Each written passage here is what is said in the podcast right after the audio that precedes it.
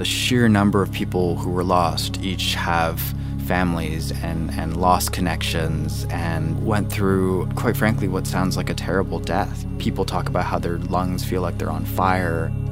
A lot of immigrants come here and their qualifications are nullified. There's care work. That's why a lot of immigrants are in it, especially women. It's not a job that pays well, but it's a fulfilling job in that you're helping somebody. For that reporting to have not evolved at all over the course of the pandemic was unacceptable, shocking, a disaster, a complete abdication of the role of the press in this country. We spoke with one gentleman. He hadn't seen his wife for 4 months, and she had dementia, and he could try and see her through the window, but she wasn't necessarily able to process that, and her condition deteriorated rapidly. And he said he was suffering from intrusive thoughts. He couldn't stop thinking about her, worrying about her, and felt very helpless. Welcome to COVID in the House of Old, a podcast about how the COVID-19 pandemic affected long-term care in Canada, and a broader look at the history that led us here and where change is needed. My name is Megan Davies. I'm a health historian at York University in Toronto. I have done research on aging, dementia care, home support, long-term care. But my lived experience with this topic goes back much further. As a child and a teenager, I witnessed my grandfather's struggle with my grandmother's declining mental and physical health. And then I went through my first significant mourning when he died. The opportunity to be close to elders like my grandfather meant that I had deeper understandings of old age from my youth. Like many of my female friends who also grew up in Victoria, BC, I worked with elderly people, biking across town to work as a homemaker. Then in my 40s, I juggled geography, parenting, and teaching to work with my siblings as part of a care network for our mother so she could stay at home until the end of her life. How sensible of my parents to have 8 kids. When the pandemic hit in March 2020, I wasn't the least bit surprised when the carnage started in long-term care. I knew that these were considered second-rate institutions, that they were chronically underfunded and often poorly regulated, and that they were filled with very frail, very elderly people. But I was so sad. God, I was really upset. The terrible conditions, the dreadful deaths, like many people dying alone without access to the people who love them. When I finally managed to fly out to the West Coast for the summer, I cried my way across Northern Ontario, the prairies, and the coastal range. How could Canadians have let this happen? As the summer wore on, the cruelty of the long isolation residents were experiencing became apparent. And then in the fall, the deaths began again. Seemingly, Canadians could keep film sets safe for commercial production, but vulnerable elders? No, we couldn't pull that off. It seemed inconceivable that we should just walk away from this. The COVID in the House of Old podcast is my long stoplight for Canadians because we have to unpack how it all rolled out. This podcast will hear from journalists, historians, caregivers, and residents to assess the devastating impacts that COVID had on long-term care, how the rights of elders and workers have been and continue to be taken away. And the podcast argues that there's a better way to do elder care, that change is possible, and that this is the moment when it could actually happen. And you know what? If we don't fix our elder care system, soon enough, we're going to be old and going, gee, why didn't I do something? Episode 1, COVID comes to the House of Old. That didn't shock me, but what did shock me was seeing the photographs and images of family members, daughters, sons, wives, relatives standing outside, demanding to get in to see their loved one and not being able to do that because the homes couldn't protect themselves and they couldn't protect residents. On December 27th, we kind of got wind that vaccines were in. A little birdie kind of said to us, listen, we are going to probably choose a nursing home. Would you guys be interested in this? But we couldn't say anything. Okay.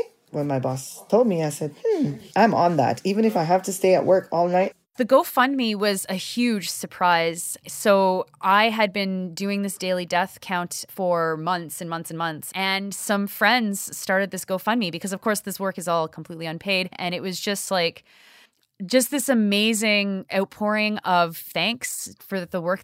To have that all happen so quickly, like it was a couple of days, and it basically raised an annual salary for me. It was just amazing. I'll never win anything as wonderful as that. Just that to have that support from so many people from all corners of this country. This is all happening in a pandemic where we're all isolated. People working in residential elder care didn't have the luxury of reflection in the moment. They were just working desperately to keep things safe and functioning, and to take care of residents. We will hear directly from two different care workers. Elder care is not an issue that typically engages activists or artists, though I would argue that it should. But there were some activists here in Canada, most notably journalist Nora Loreto, who grabbed hold of this subject and did not let it go.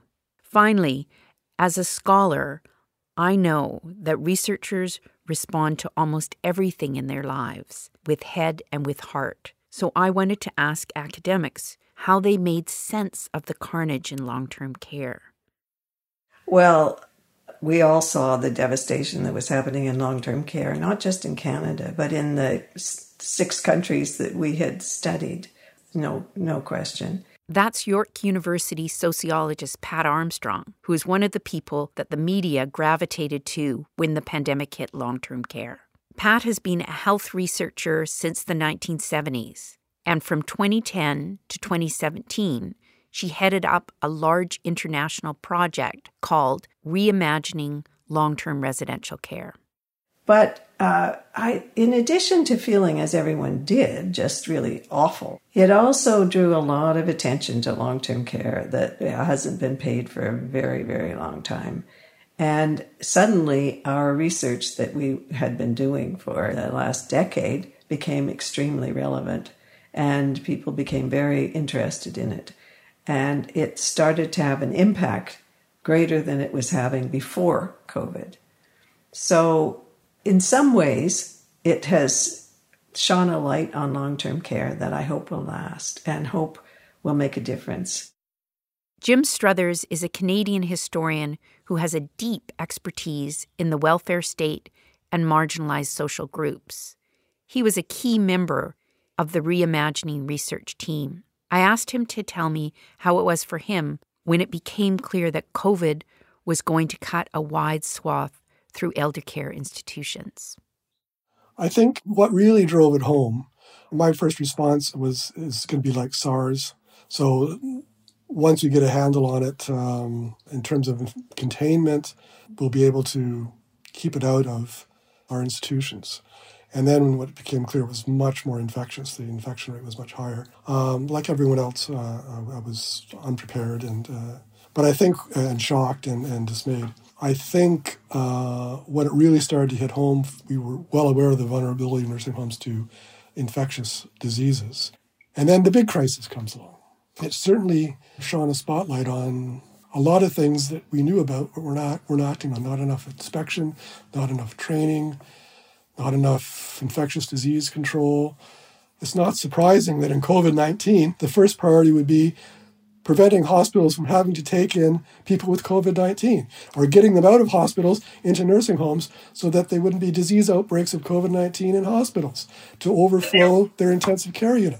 Without giving the nursing homes the equipment or the infectious disease control or the training or the protective equipment they needed.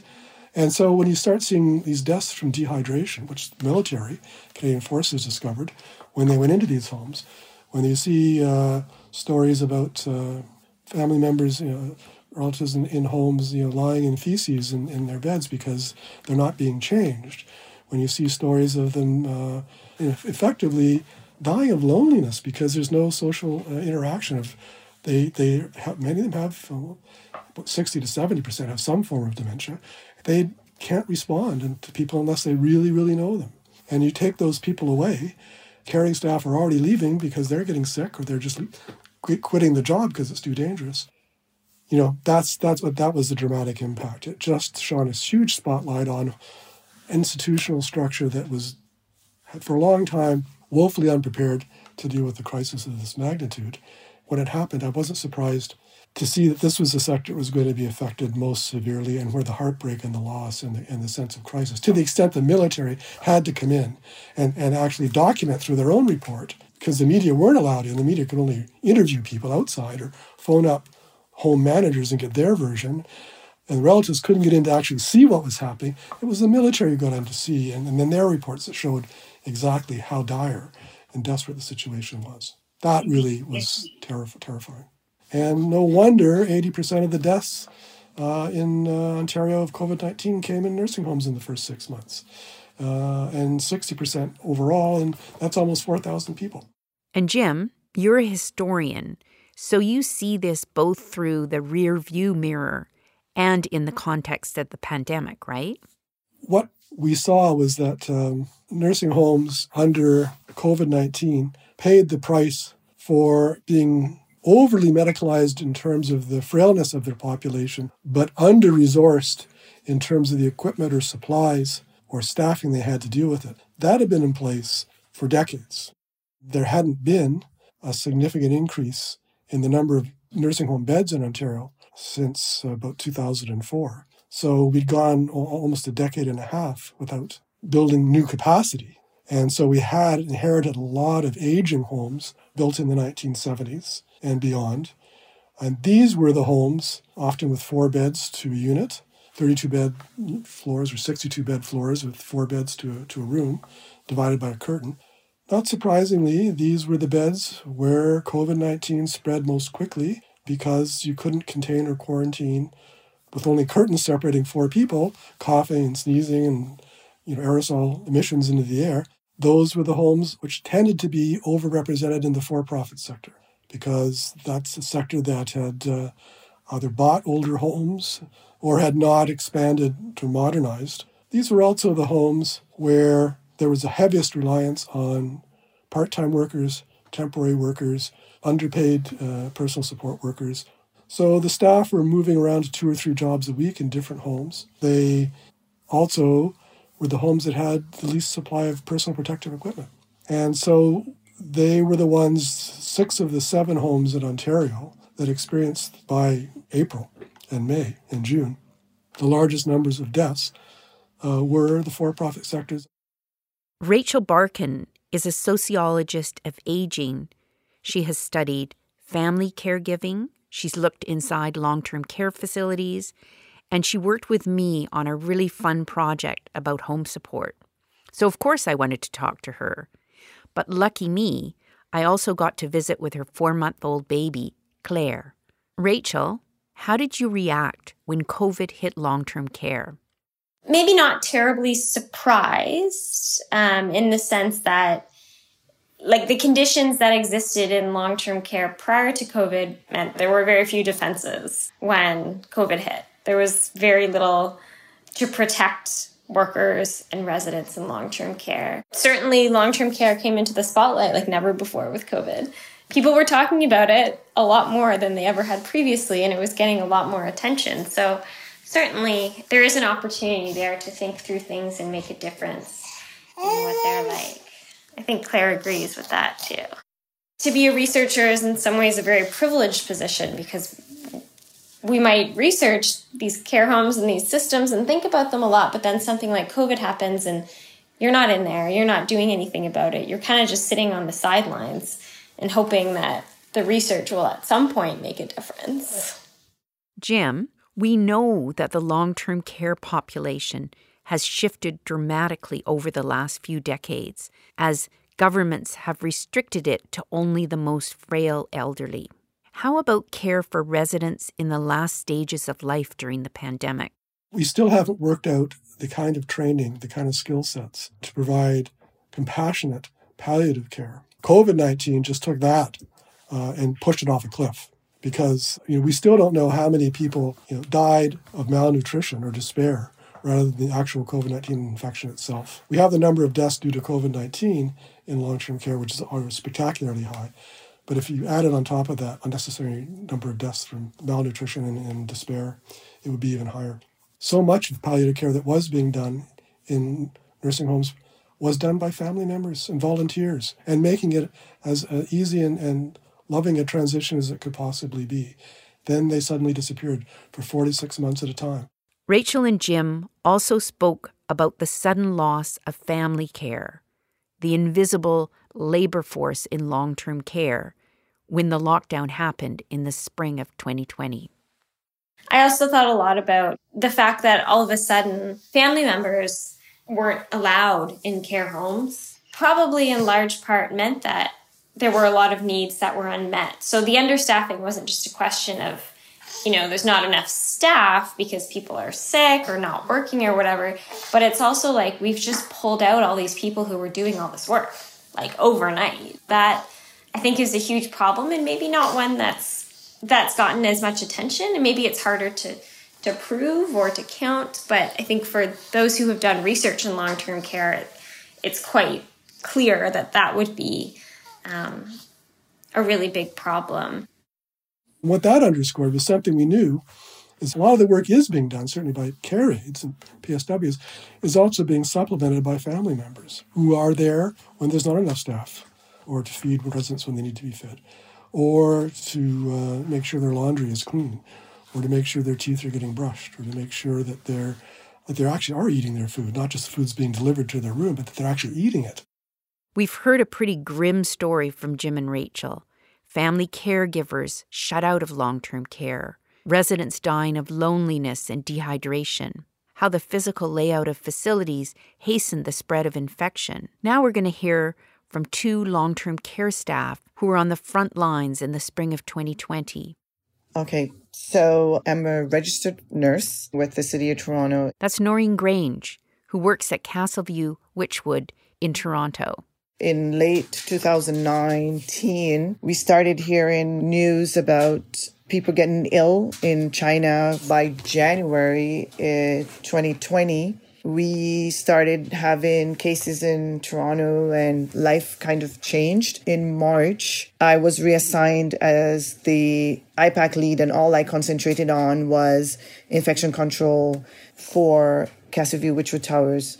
So our home is 456 beds. So I was given a team of 2 registered practical nurses.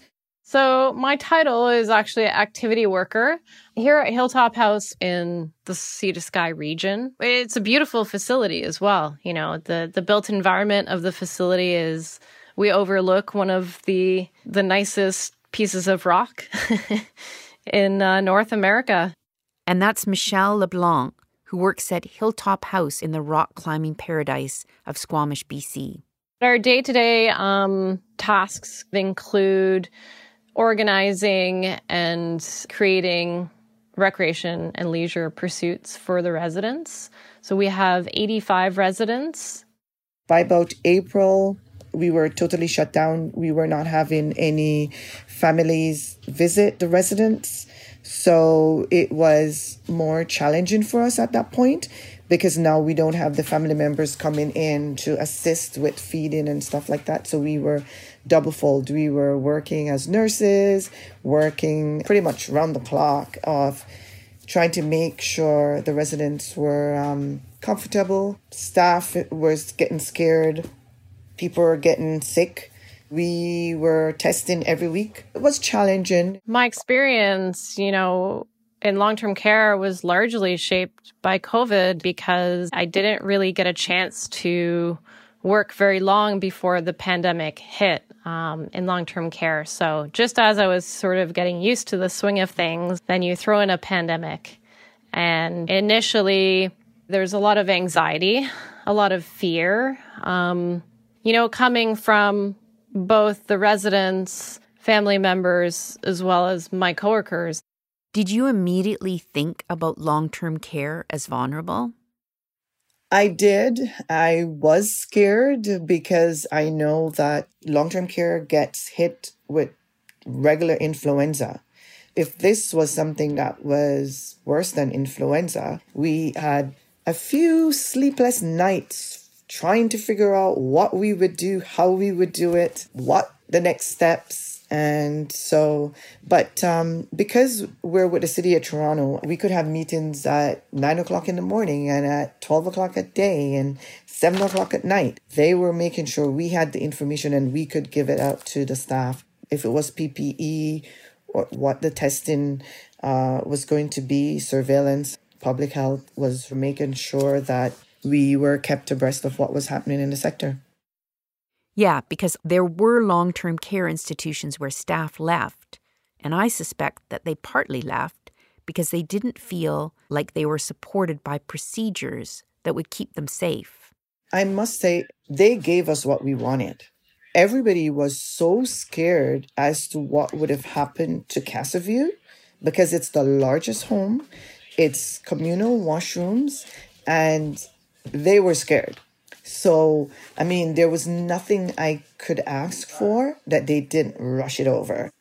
So every week, almost every day, we had new protocol to follow and new information to process from, you know, an internal perspective being inside the facility as well as the external, I suppose, stressors and difficulties coming from the media and reading things in the media. And so you're not only getting bombarded with fear and anxiety through your day-to-day life, but also externally through the media. And so for myself, I know I kept my media to a very minimum. Yes. So when you were told that you're going to be the IPAC lead for the home, it sounds great until you have to step into the shoe and do the work that's expected, from making sure housekeeping was cleaning properly, to staff changing gloves, to completing the audits, the hand hygiene audits, ensuring that the right PPE was given when there's an outbreak, ensuring that staff were adhering to the guidelines. Although our home is so large, we have shared rooms and 2 residents to a room. And so we had to create our own little sick bays. So we had identified 4 beds on each unit, each of the larger units that would be kept vacant. And so when someone was tested and they were positive, they were moved over from their regular rooms into the sick bay, and someone would be assigned to those residents. So I wouldn't be looking after well residents along with the ill residents because you had to be so careful. I was like, you could send me an email at midnight and you would get a response. It was just crazy. It was crazy, but we did stick to our path. And, you know, we said we were going to keep everybody safe. That was one of the things we would say to the families. We are trying our best to keep everyone safe. So our activity calendar typically involved a lot of larger group activities. So when the pandemic started, we had to immediately stop any larger group activities. It really forced us to think outside the box, because even within the first 2-3 weeks, we certainly saw a lot of decline. And so our main goal was to maintain a level of happiness throughout the facility as much as we could. So we started doing more mobile activities. So one thing that we did was a mobile coffee cart, and we went to each room, visited with the residents and offered them a coffee, chatted for a little bit. Oftentimes we would put on fun music and dance. Dancing became really key. It's such a huge ask on staff. Yes, it was. It was. But I think when you've dedicated yourself to working in long-term care and that's what you've done for a long time, you just keep doing it. You just get up every day and you go. So it wasn't, I think a lot of us that went through working in COVID, it was you were going to work and coming home to your families. And so that risk was always you could take it home and give it to your families. So that was a big worry. Especially for us, having to facilitate many of those conversations. It's personally, I know, especially as I can reflect on it a bit more now and in these days, having to witness a lot of those conversations because we were the main facilitators of family communication for many months, was really, really draining, really emotionally exhausting. And we asked a lot of questions and we were kind of nosy and say, why can't we do this? And it worked in our favor. And I know my boss and everybody else, they always say, go to sleep. I said, no, I'm checking for my results. I'm seeing if anybody called me. I have a great team. I would not give them up for nothing. They were great. And we're keeping the ship anchored. We had a total of 7 residents that were COVID positive and all survived. We had a resident that was 100 years old and we were like, oh, he's not going to make it. He's not going to make it. And you know what? He recovered and he's still there. He's now 102, actually, still kicking. I encountered Nora Loreto in Andre Picard's excellent book, Neglected No More, which is about long-term residential care in the pandemic. I noticed Nora right away, even though Picard only gave her one sentence. I thought, whoa, what is this journalist from Quebec City doing? Because she was out there doing guerrilla demography about residential deaths in long-term care. Very cool. And she was the only person collecting Trans-Canada death statistics in the heart of the pandemic. And from the beginning. So I was immediately curious. Yeah. So I was paying very close attention to the news. I think like everybody was. I would say from the beginning, the obsession that politicians had with clearing space in hospitals was the first indication that they saw long-term care as being an offloading place, right? A place to offload patients within hospitals to clear up, you know, space in hospitals in case there was an influx of patients. We didn't hear about was the conditions within those facilities. And so the first big report that happened in Quebec, and it was really the first big report in Canada of something like this happening, was at the Heron residence in Dorval. Now, this was a couple of weeks after Lynn Valley Care Facility in British Columbia was a place of increasing infections and mass death. And it was also after news started to break from Washington and then increasingly New York State that long-term care facilities were like locations of mass death. And when I went back to look at how much we knew at the time, I mean, of course, this was warned in the joint WHO-China, Government of China document saying, you know, these facilities are at risk, just like prisons, just like other residential facilities. And so the news breaks in the Montreal Gazette from Aaron Derfel, their health reporter, that there had been multiple casualties as a result of the pandemic.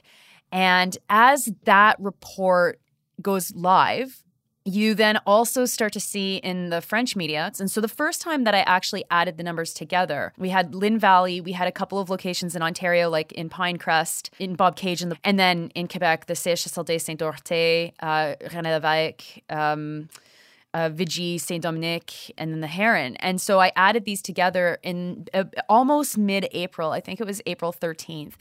And by then, I was laid off, and so I really had nothing else to do. I knew that if these numbers weren't going to be tracked very carefully, then they would vanish because the numbers were not being held in a central location. There was no national website where we can just cross-reference that the numbers were correct. It just strikes me, Nora, how powerful this work is because you were creating a knowledge base. In an essential way, you were pulling out information that was vanishing as it was happening.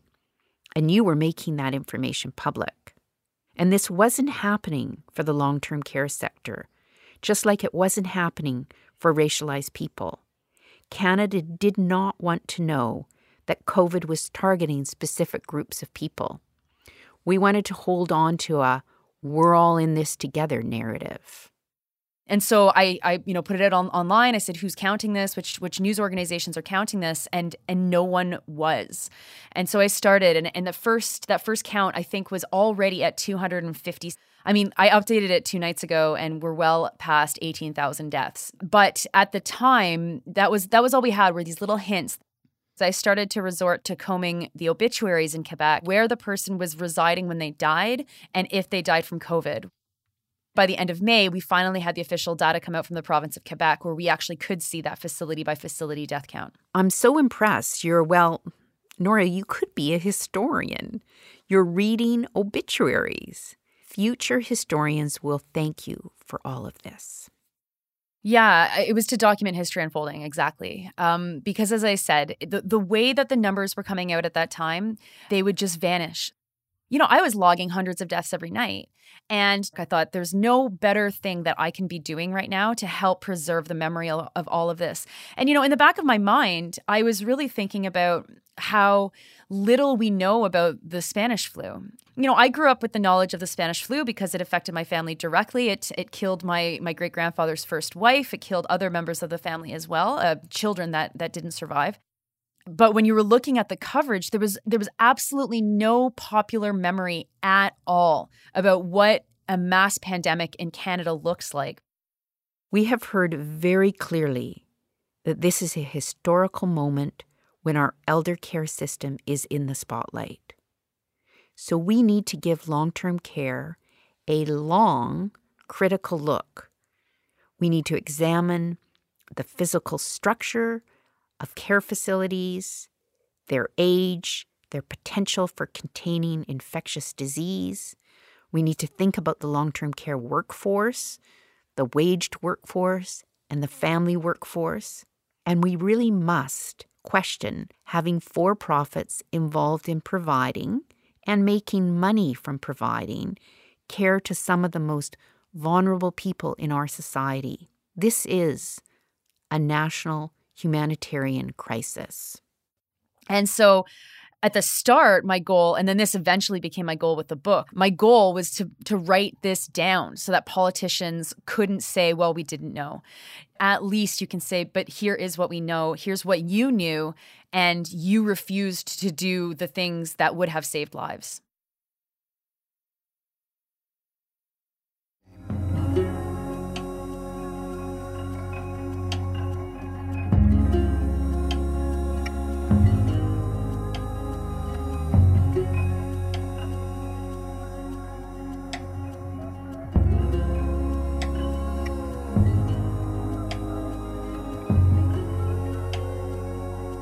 That was episode 1 of COVID in the House of Old, a podcast hosted by me, Megan Davies.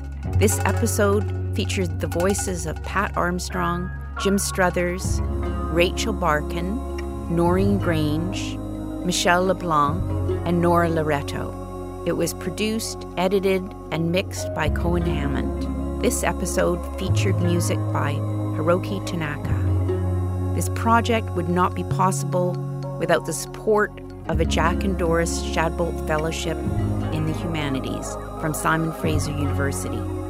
Stay tuned for more episodes.